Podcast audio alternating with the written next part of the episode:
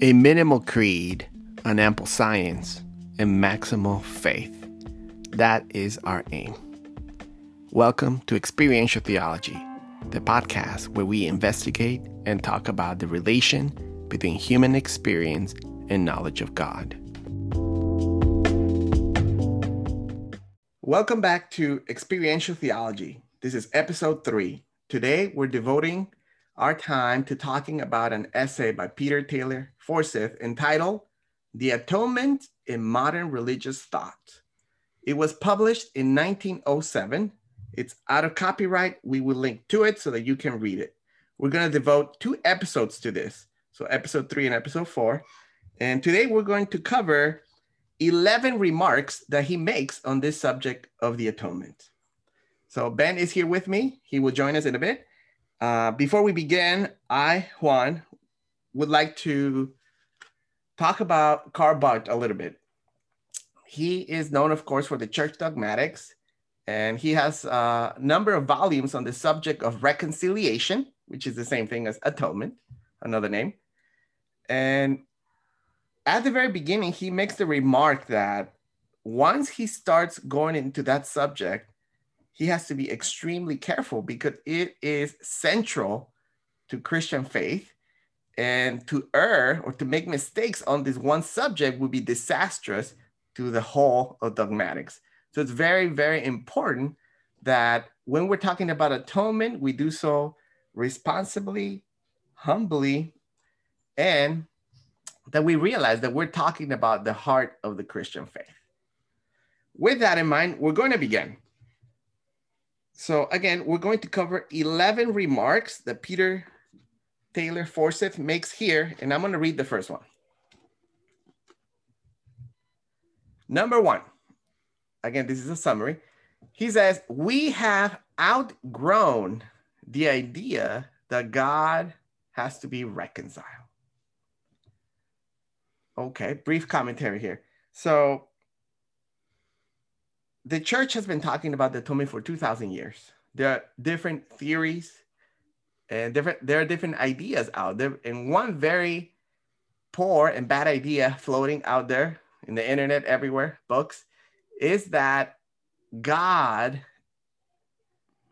has to be reconciled to us. So in other words god cannot be merciful to us. God does not love us until somehow he satisfies his own wrath on the cross, then and only then can he be good to us. Then and only then can we access his grace. This is very wrong. And here, just in passing, Forsyth says, We have outgrown this idea. And you're going to hear this phrase time and time again. The reason being that Forsyth really believes that the church has been theologizing for 2,000 years and our ideas have gone through an evolution of sorts when it when it comes to certain subjects, certain ideas, and this is definitely one that he would say we have outgrown. Any thoughts? Yeah, I can say something about that. Yeah, he in, elsewhere in his writing, Peter Forsyth talks about what he calls um the moralization of dogma, and this is the idea that the things that Christians believe over time are going to change and evolve and he's and he thinks they're going to involve it under the guidance of a, of a moral principle of some sort. And, and so uh, for instance he talks about how a very early theory of the atonement in christianity is um, is roughly called christus victor or christ defeating the powers. Um, and and it, it's almost a caricature at this point in church history where the idea is that jesus somehow deceives the devil in the process of of of of, sacri- of allowing himself to be killed on the cross, and that this, and then when the devil takes the bait, he's sort of caught like a hook. I, I don't know which church father talked this way, like like catching a fish, and it's like okay, that's a theory of the atonement, but we can do better than that over time as we start to, as as we as Christianity as the church sort of grows into a deeper understanding of the moral significance of the death of Christ um, so, so we should expect our ideas of the atonement to change over time in, in a morally improved direction uh, as we as we sort of reflect on it and grasp it. And this is So this is why we have Forsyth saying a lot of negative things about different theories of the atonement. Not that he thinks that they're necessarily horrible, um, but he says we're moving from faith to faith. We're moving from our best understanding at a certain time and place to hopefully a better understanding in another future time and place. And yeah, so the idea that the atonement of Christ is to reconcile God to us, to change the angry God into a loving God, that's a mistake. It God has the initiative in the atonement. God's love for humanity is what causes the atonement to happen in the first place. So God is reconciling us to himself and not the other way around. Yeah, I think they also call it the ransom theory, and even yes. An- Anselm with his satisfaction theory, I believe. Yes. Uh, he criticized this quite a bit. So yeah, I think we have said enough here. We're gonna move on. Again, today we're gonna have many negative statements. For the next episode, we're gonna have much more positive or constructive uh, comments by PT Forsyth. All right, let's move on to the second one. Two, we have outgrown the idea that redemption cost the father nothing, that he had only to receive the payment or even the sacrifice which the son had made. Okay, so my commentary here. So, again, there are very different ideas out there on the atonement. So, we have Patripassianism, right? Which was the idea that the Father himself suffered, that the Father himself died almost on the cross. So that's one extreme. The other extreme would be this one to say that God, in his holiness, is so removed from our world that he cannot suffer at all in any way, shape, or form. It's more of a Greek metaphysics God concept here. And so he is talking about the idea that God was in no way affected by the Son's work of atonement. He would say that is wrong. In some way, the Father himself suffered. Uh, ben, any thoughts? Correct me if I'm wrong. Yeah, I think that the I think that the that's right, and the idea is roughly that it's not that God demands a sacrifice; God provides the sacrifice that's that's um, something that a theme that you'll find in the Old Testament and then into New Testament theology as well. Um, H.R. Mackintosh, who's another contemporary of Peter Forsyth, who I really appreciate, he says really simply that atonement is the cost of forgiveness. Forgiveness always costs something. Um, it usually hurts to forgive because you have to let something go at the very least. And uh, and so atonement and forgiveness coming together. It's going to cost the forgiver something. It's going to hurt to forgive. And and so the the for for god to forgive is going to hurt god to some extent. And i think that um, like you said patripassianism was seen as a flaw in theology the idea that god can suffer through christ on the cross. But i think it's a great feature honestly. I think in the modern in modern theology we're not maybe after Moltmann and others, we're not comfortable with the idea of a God who doesn't feel what we feel in any way. Um, so I think we're in safe ground to, to just admit that the atonement cost God something and, it, and that God suffers when Jesus suffers. Great. Excellent. Thank you so much. All right, we're going to move on to number three. Little by little, we're going to build on the same ideas in greater depth, as you'll see. Number three, he says, We have outgrown the idea that Christ took our punishment in the quantitative sense of the word. What he offered was not an equivalent. So, also, there can be no imputation as transfer of quantitative merit. We are agreeing to see that what fell upon him was not the equivalent punishment of sin, but the due judgment of it, its condemnation. I think this is very good. This is a very important point um, because I think many many evangelicals are in the grips of this idea at the moment. Um, so remember, we said that theology should improve over time it's called the moralization of dogma for Peter Forsyth. So the ransom theory um, was the theory that God paid Satan what it needed to get his people back, like a kidnapper. Um, and that didn't seem really morally robust. And so, in the Middle Ages, you have the the satisfaction theory, or the um, where where God needs to be, where God is the one that needs to be paid, not Satan. And so, the idea is that Christ's death um, cancels our debt.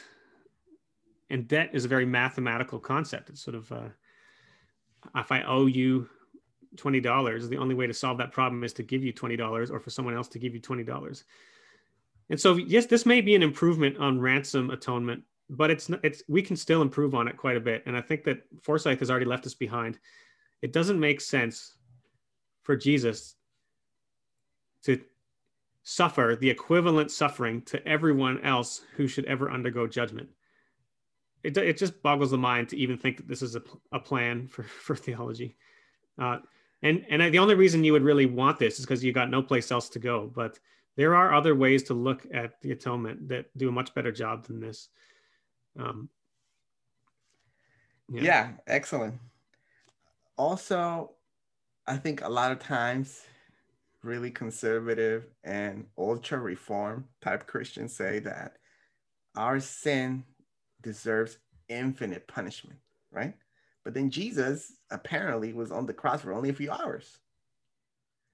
But the way they get around it is they say, well, in his divinity, because he is the infinite God, God the Son, he is able to pay that infinite payment in a finite amount of time.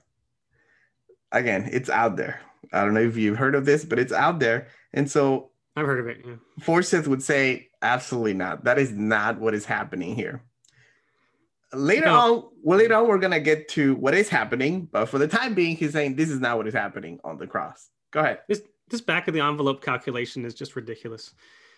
Eh, like, I'm a mathematician. You're a math teacher there's a lot of different kinds of infinity out there. Like, are we talking about the infinites of the real numbers or the rational numbers? Like, there's an infinitely more real than rational numbers, for instance. And like, it just if your if your two categories are finite and infinite, and you just mash them together to get an answer to your questions, it's not going to really work so great. So, I it's it's just it's just a it's really a morally bankrupt approach to to this to just say that God is a cosmic accountant who wants to get all the books settled exactly right. That's not how reconciliation and forgiveness really work between persons. That's an economics or or mathematical approach to things that that is really missing what what what I would consider to be the treasures of the Christian faith in a big way. And worse than missing it, it's blocking it for those people who are in the grips of this thinking. Yes, exactly right. Okay, let's move on to number 4. He says, we are only just escaping from the modern and sentimental idea of love, which found no difficulty placed by the holy law of God's nature in his way of forgiveness. Okay, so this is one of my favorite comments that he makes because I mean, I can relate on it quite a bit. I mean, I remember for years just rationalizing. I mean, just what's the big deal? Why can't he just forgive? Like, I don't understand. Why do we need this cross in the middle? Like, it never made sense to me. I accepted it, but for the longest time, I can relate to this idea of, well, I mean, the love of God is just infinite. It's amazing. I mean, why do we have to do so much? To forgive, overcome, and overpower sin. I don't understand. So I can definitely relate. Absolutely. I can relate to this quite a bit. And this is one of the central themes in Forsyth's books and articles the idea that God is holy and that in the atonement, what is being satisfied is not so much the law of Moses, but the holy law of God's essential nature. So God is holy, and because God is holy, God reacts to sin as he does. Go yes. ahead, Ben. Yes. Um, so what I was thinking about here is this idea that uh, and Forsyth elsewhere does this, where revelation and atonement, or revelation and redemption, are basically considered to be the same thing. So if you say if you say to me, "Well, why can't God just forgive? Just forgive. Stop being so uptight, God." if you just forgive, it would solve the problems. Like, um, well, if God were to just forgive, then God is giving up on transformation. If that makes any sense. If God were to say, okay, I won't hold it against you. You do what you want. I'll let you go your own way. You're forgiven. You'll find no more harm coming to you from me. Well, what this does is it just leaves humans to our own devices. And I think that the, the, biblical concept of the judgment of God is basically God leaving humans to their own devices. Is that when we are left to our own devices, we do terrible things to one another. Uh, and and in many ways, that's what the cross of Christ is about. It's the idea that God sends a son to the vineyard, to the people who are taking care of it and wanting to get some of the fruit of the vineyard. And God makes God self vulnerable to the vineyard tenants. This is Jesus's parable. And then they kill him. This is the judgment of God that God would allow humans to kill God's son. It's it's God standing back and allowing us to go our own way. And and it reveals who we really are when this happens. Um, and the revelation that we that we need is we need a revelation of the nature of God. We need to know what God is like, what goodness is, what what love really is. Um, and a sort of a cheap forgiveness would give up on all of those goals. It wouldn't. It would just give up on accomplishing anything in the nature of redemption. It would just. It would just be. It would just be the judgment of God through God's absence, really. So. Yeah. Great. Thank you. All right, let's move on to number five. Five says, We have outgrown also the other extreme that forgiveness cost so much that it was impossible to God till justice was appeased and mercy set free by the blood of Christ. Yeah, this is kind of the same thing as the first point, I believe, um, which was that we've outgrown the idea that we need that God needs to be reconciled to us. God is seeking reconciliation in the in in a in the Christian doctrine of atonement, which is really a lot of doctrines, but um, God is seeking our reconciliation, and so it's not that God is standing back waiting for the conditions to be right. Um, God is making those conditions right. So God is seeking to forgive um, and he's seeking to redeem, and that involves re- revealing to us the things that we're blind to. Yeah, it's not a matter of waiting for the the account to be settled or the books to be balanced. Um, it's much more wholesome than that. Excellent, thank you. All right, let's move on to number six. We have further left the idea behind that the satisfaction of Christ was made either to God's wounded honor or to his punitive justice.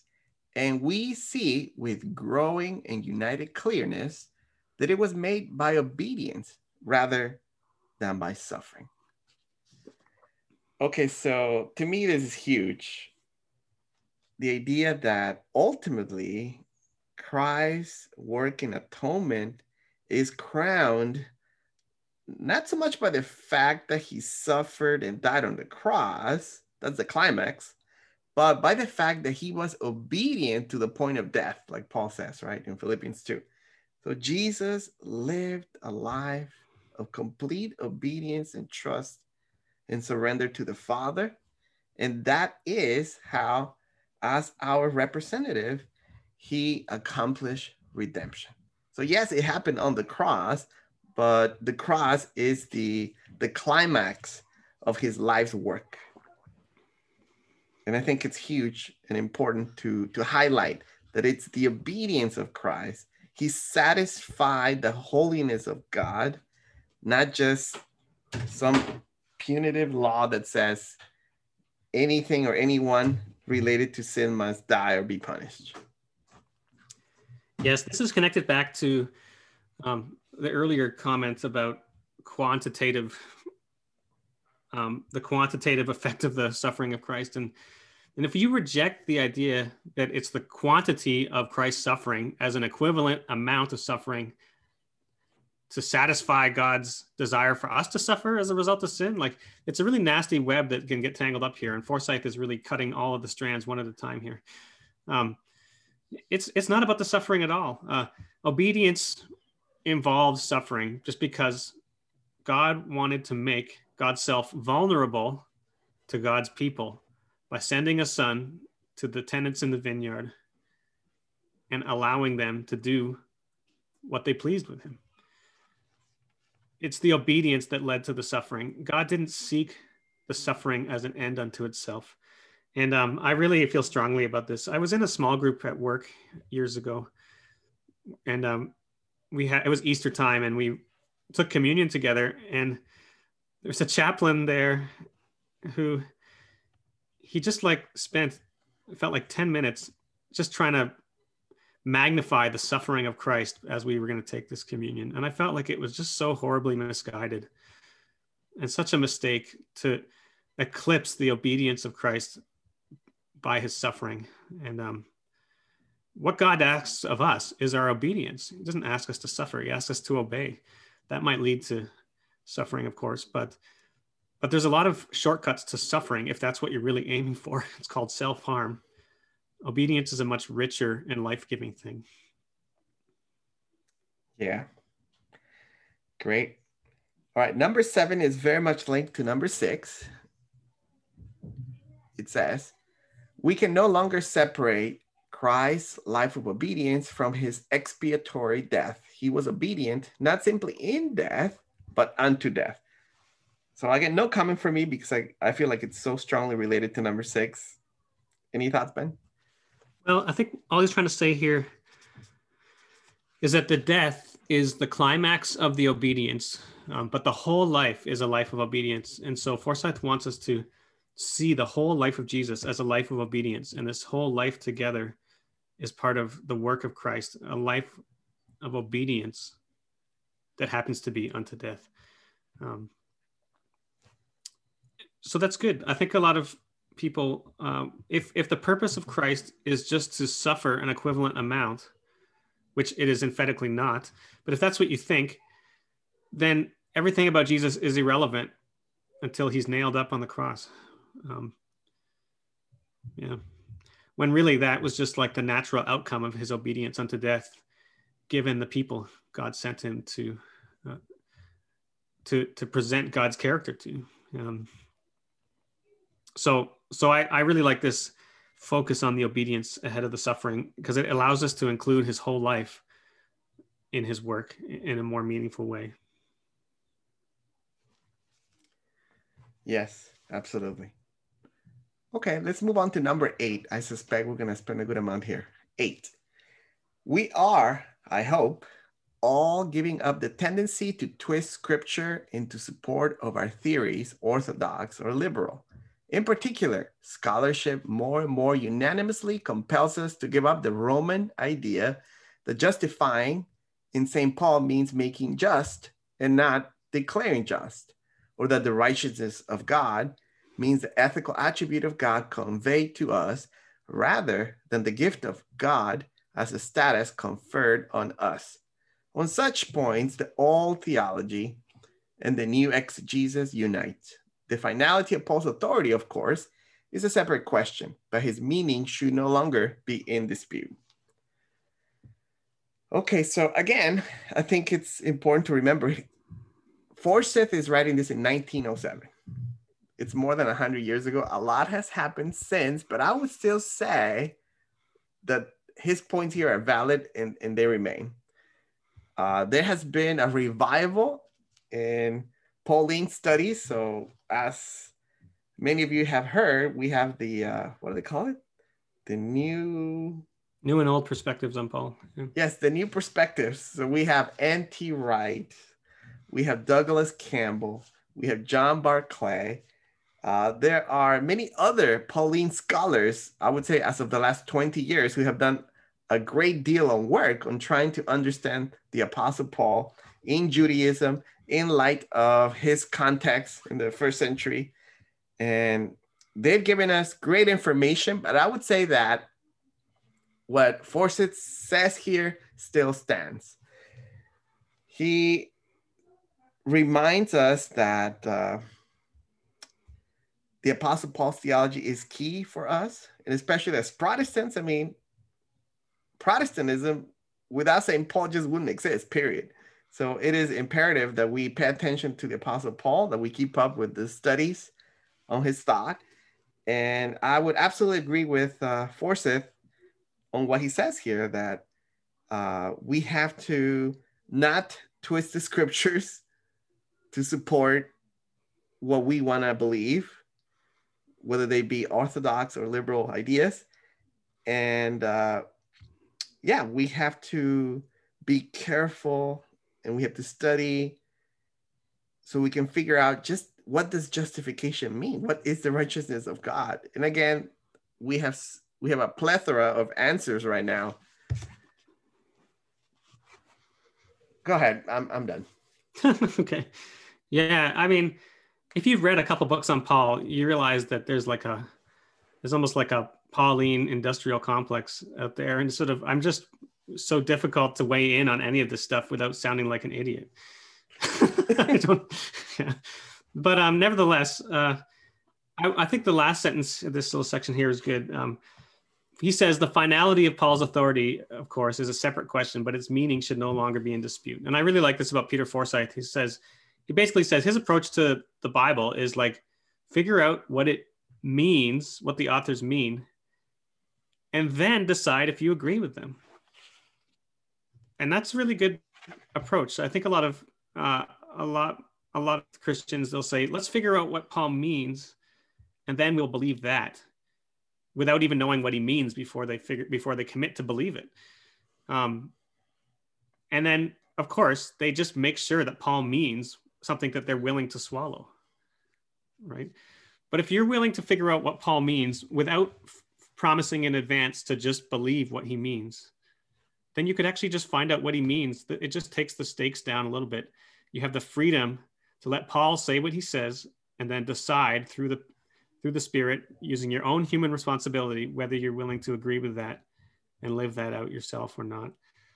And I think that that's a very good approach. So I think in terms of Forsyth often has the the Catholic Church, he says the Roman idea here, as his as his as a bit of an antagonist um, as a bit of a counterpart in in theology. He's interested in distinguishing himself from Catholic theology, and I just to dabble here in what he's saying. I don't know. It sounds like what he's saying is something along the lines that he wants to get rid of this Roman idea, what he calls Roman idea. Who, who knows if it really is what Catholics think? Um, that the righteousness of God is something that is infused into us in a kind of a sacramental way that we receive the righteousness of God uh, in an intangible sacramental way. And he wants to say, he wants to really keep, he, he always reinterprets sacraments in the context of person to person relationship. And so for him, the righteousness of God is, is something more along the lines of something that's true in our relationship to God. Uh, it's not, it's not a magical substance that is infused to us through a ceremony or through a sacrament it is our status in this relationship with God. It's in this I thou encounter with God that the righteousness of God is something we can talk about.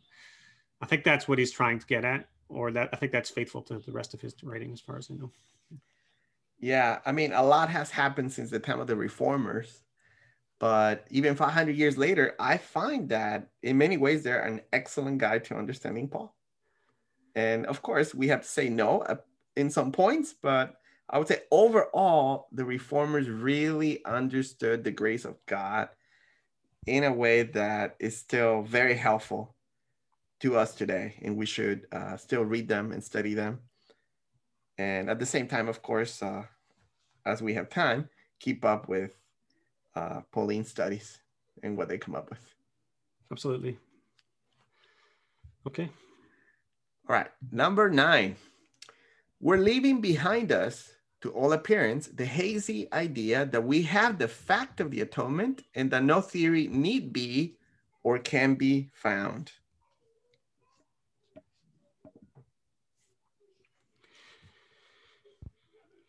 So this sounds like um, C.S. Lewis. Do you know where he's wrote? He wrote this somewhere. It's one in one of his books. He says something along the lines of, "The atonement, it just works. Okay, so stop arguing about how it works." Do you remember that?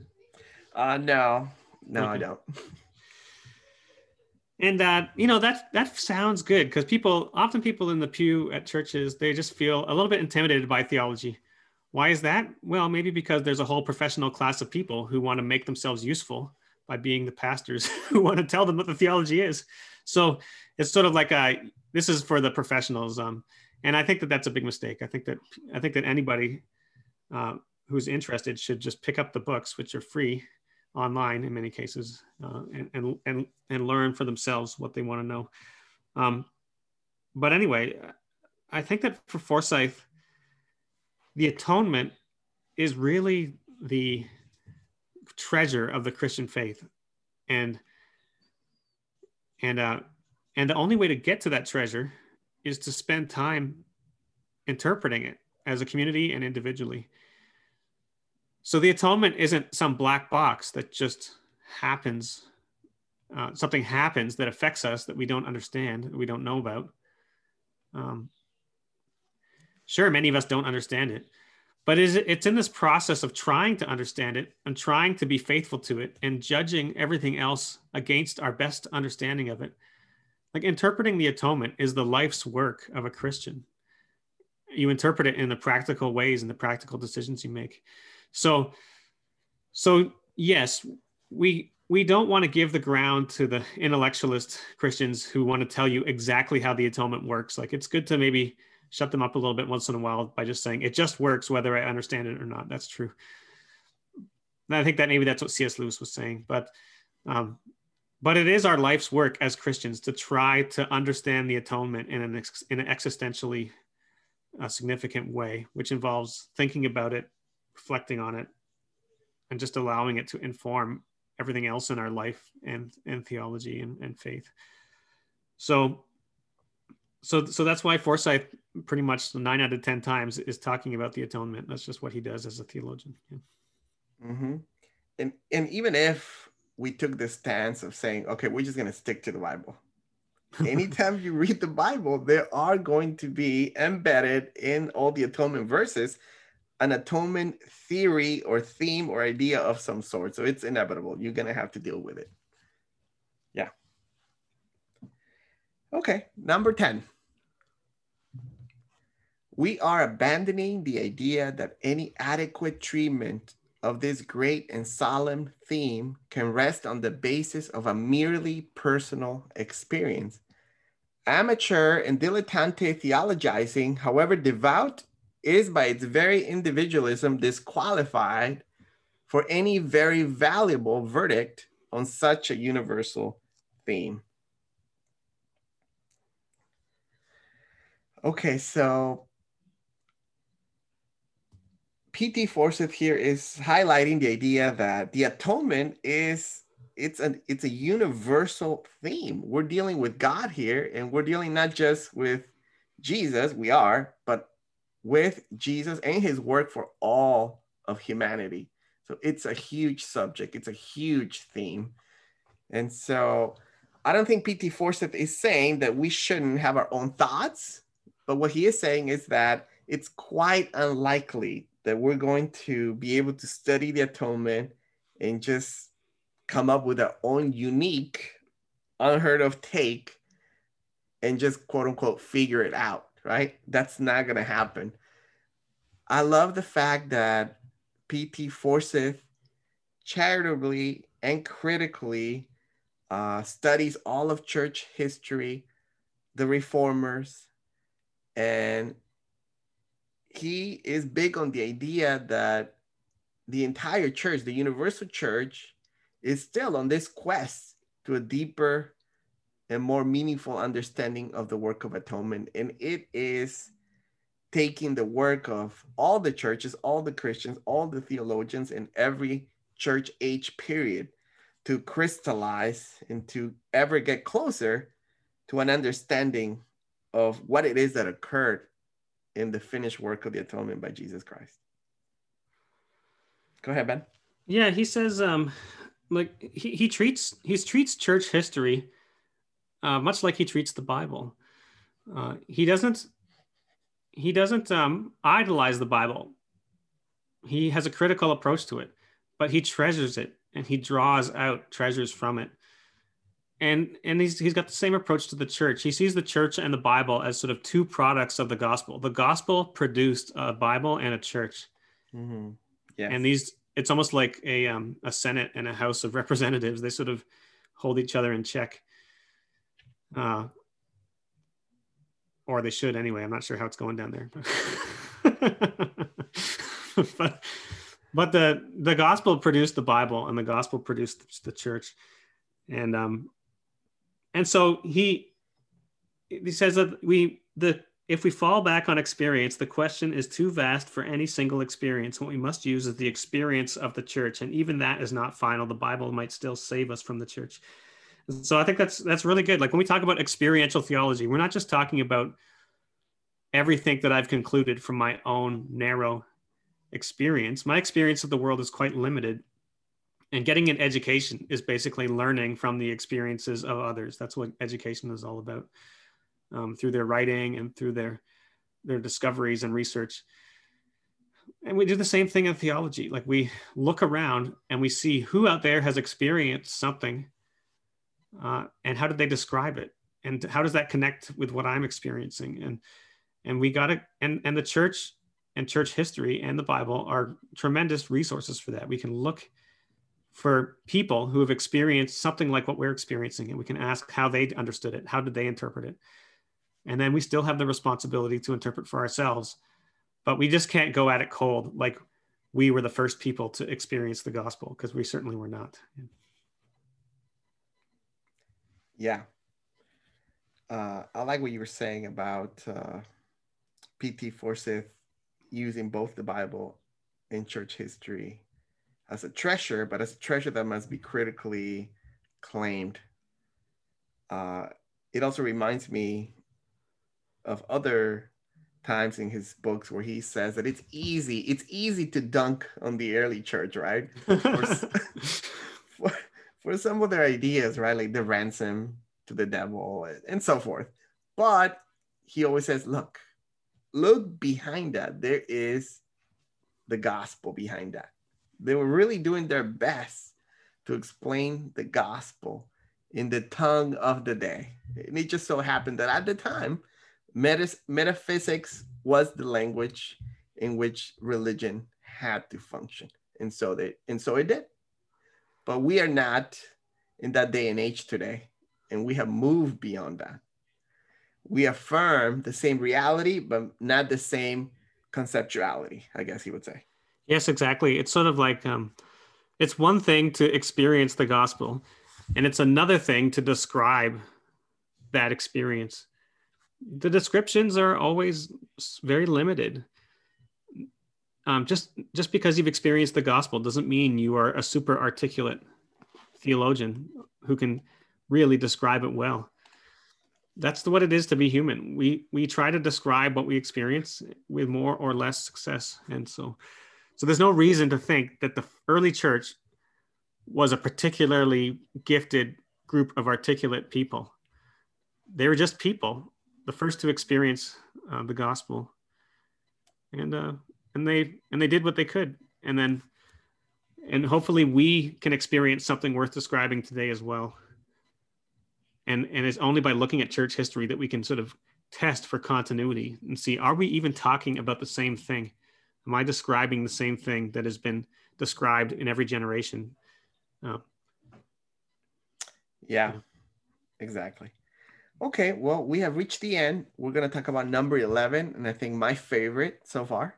So okay. for this one, I'm actually going to read the entire paragraph. Here okay. we go. Expiation and forgiveness it has been said, are mutually exclusive. If a sin has been expiated, the account is cleared. There is then no need of forgiveness or question of grace. This was the criticism of Socinius on Anselm. May we hope that we are beyond that, that it is seen to miss the mark as soon as the quantitative and equivalent theory of Christ's suffering is given up. Of course, an expiatory amount of penalty purges the offense, and the debt being paid, the culprit is beholden to no grace for his open door. But if we say that God, who had a right to destroy each sinner, offers pardon to those who really own in the cross the kind, not the amount, of penalty which their sin deserved, then the contradiction vanishes. Grace is still sovereign, free, and unbought. It is grace in God to accept an atonement, which is not an equivalent, but a practical, adequate, and superhuman acknowledgement in man of the awful debt forgone. So, what do you like so much about this? I'm curious. I think the very first sentence, because I mean, I think modern people, we just we we really have this deep in our hearts. Expiation and forgiveness are mutually exclusive. I just can't help to relate to. I mean, this is what liberal Christianity would say, right? And I just basically can't... the idea: do we cancel the debt or do we repay the debt? Which is it? That's kind of the dilemma that. Right, yeah. and so, I mean, I, I I feel this. I really do, and I relate to it. I mean, why, why, why can we not say that they're mutually exclusive? Or another way to put it is, how can we say that the grace is free if Christ had to sort of make a payment, or if he had to die, or if he had to suffer, it's it's difficult. I, I really, really relate to a lot of liberals, right? And universalists and whatnot. Like, how can this be? But Forsyth here explains that it's not a quantitative one-to-one equality, and God Himself is providing the quote unquote payment, right? And it is grace that he would accept this atonement on behalf of all our sins or to clear all of our sins. So, yeah, I mean, I I really feel this, uh, not just intellectually, but deep down in my soul. I, I feel this. I, I I can relate. Yeah, maybe um I I think that probably one of my favorite parables about the atonement is Jesus's parable about the tenants in the vineyard, and I brought it up a couple times already. Um, so the the this man owns a vineyard. He rents it out to tenants, and their job is to make is to make fruit and give it to fruit and give it to him. And so I think the analogy here is that the fruit is is justice. The God is the owner of the vineyard, and God wants the people who have who who take care of the vineyard that's us to bear fruit for god which is treat each other well with justice and love. And instead we don't do that. We hoard the fruit for ourselves. Um, the tenants do that. And so god the owner sends a bunch of messengers saying give me what i want which is for you to treat each other well basically. And and they're each of these messengers are ignored and um, ignored and, and, and harmed and maybe killed and these and these are the prophets in this in the in the in the parable. It's like the prophets that God sent to Israel were not able to turn the tide and to and to give God the fruit that God wants, um, which is in all of our best interest for that to happen anyway. So God finally says, "I'll send my son. Surely they will respect him." And why is that? It's because the son is basically supposed to be just like the father. If you it's gonna it's the basically the idea of like father like son. If you hate the son you're gonna hate the father. If you hate the father you're gonna hate the son.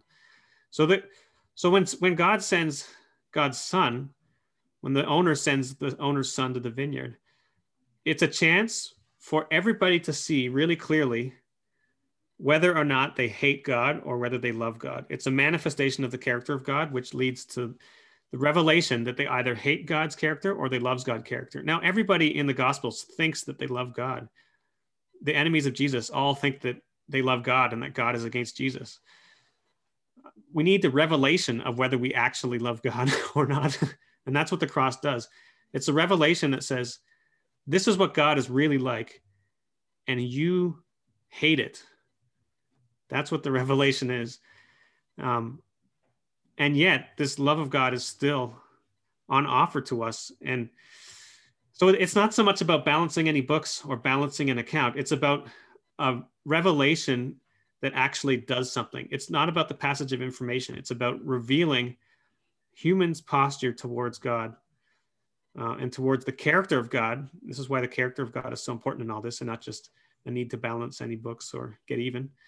Um, it's about revealing our posture towards the character of God. Yeah, so I feel like I'm getting a little bit lost here, but um, and so the the idea here is that when Jesus uh, has obedience unto death, Jesus shows that God is worth it, that God is worth loving and trusting, even in the midst of this judgment where God is allowing humans to go their own way and kill God's best representative. So, and then the last sentence here says, it's the grace of God to accept an atonement, which is not equivalent, but a practical, adequate, and superhuman acknowledgement in man of the awful debt forgone. Um, the only people who understand what's going on at the death of Christ are Jesus and his Father. Nobody else gets it. So Jesus is the only one to really appreciate the significance of what's happening. Um, and he appreciates it on behalf of all humanity.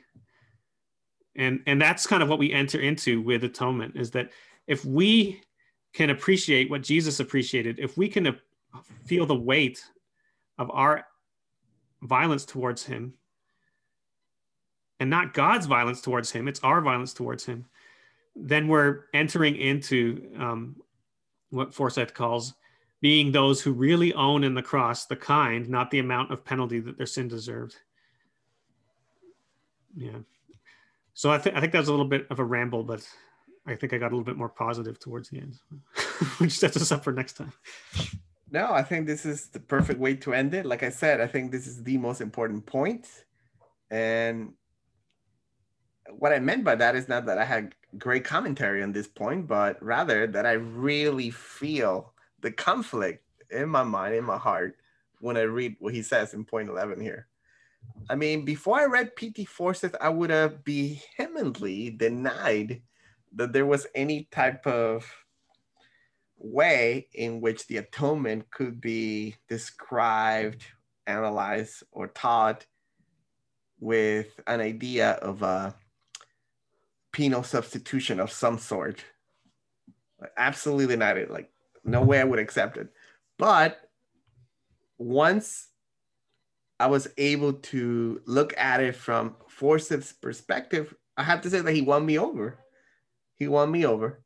And I think we'll leave it at that here because we're going to talk about that on the next episode. On the next episode, we're going to talk about more positive remarks. All of these have been critical or negative. The next episode, we're going to make positive remarks with P.T. Forsyth tells us and shows us a better way to talk about the atonement, to preach the atonement, and to live in light of the atonement. So, if you can you. forgive me for a second, I do want to say one more thing, though. Go ahead. Because um, I know the word penal substitution it brings up a model for a lot of people, um, and I and, yeah. So, how can I put this? Um, I think that penal substitution in many people's mind is the idea that God does violence to Jesus in order to substitute the violence that God would have done to us. And I and I think that I want to reject that. Um, and I we'll see what Forsyth says next week. But I, I, think in my framework, what I which is inspired by Forsyth in many ways, what's really happening is that the judgment of God is to allow us to do violence to one another. That's the judgment of God that we are permitted to do violence to one another, that God is not intervening and stopping it immediately. And and the judgment of God on Christ is that God allows us to do violence to Jesus. Not that God does violence to Jesus, but that God allows us to do what's in our heart towards God's best representative.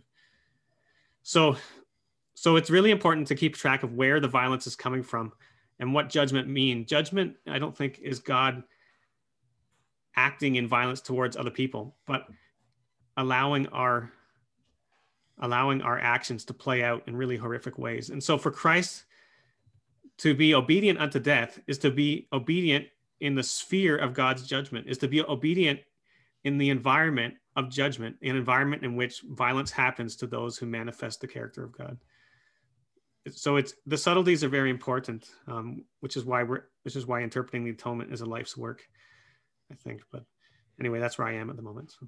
Uh, thanks. Very very helpful remarks. They were going to be in the next episode, but I guess now they'll be here. okay.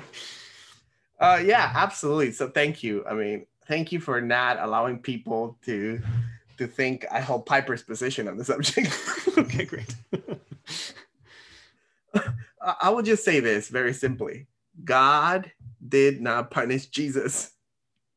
Exactly. We'll talk we'll talk some more in the next episode. Thanks everybody. All right.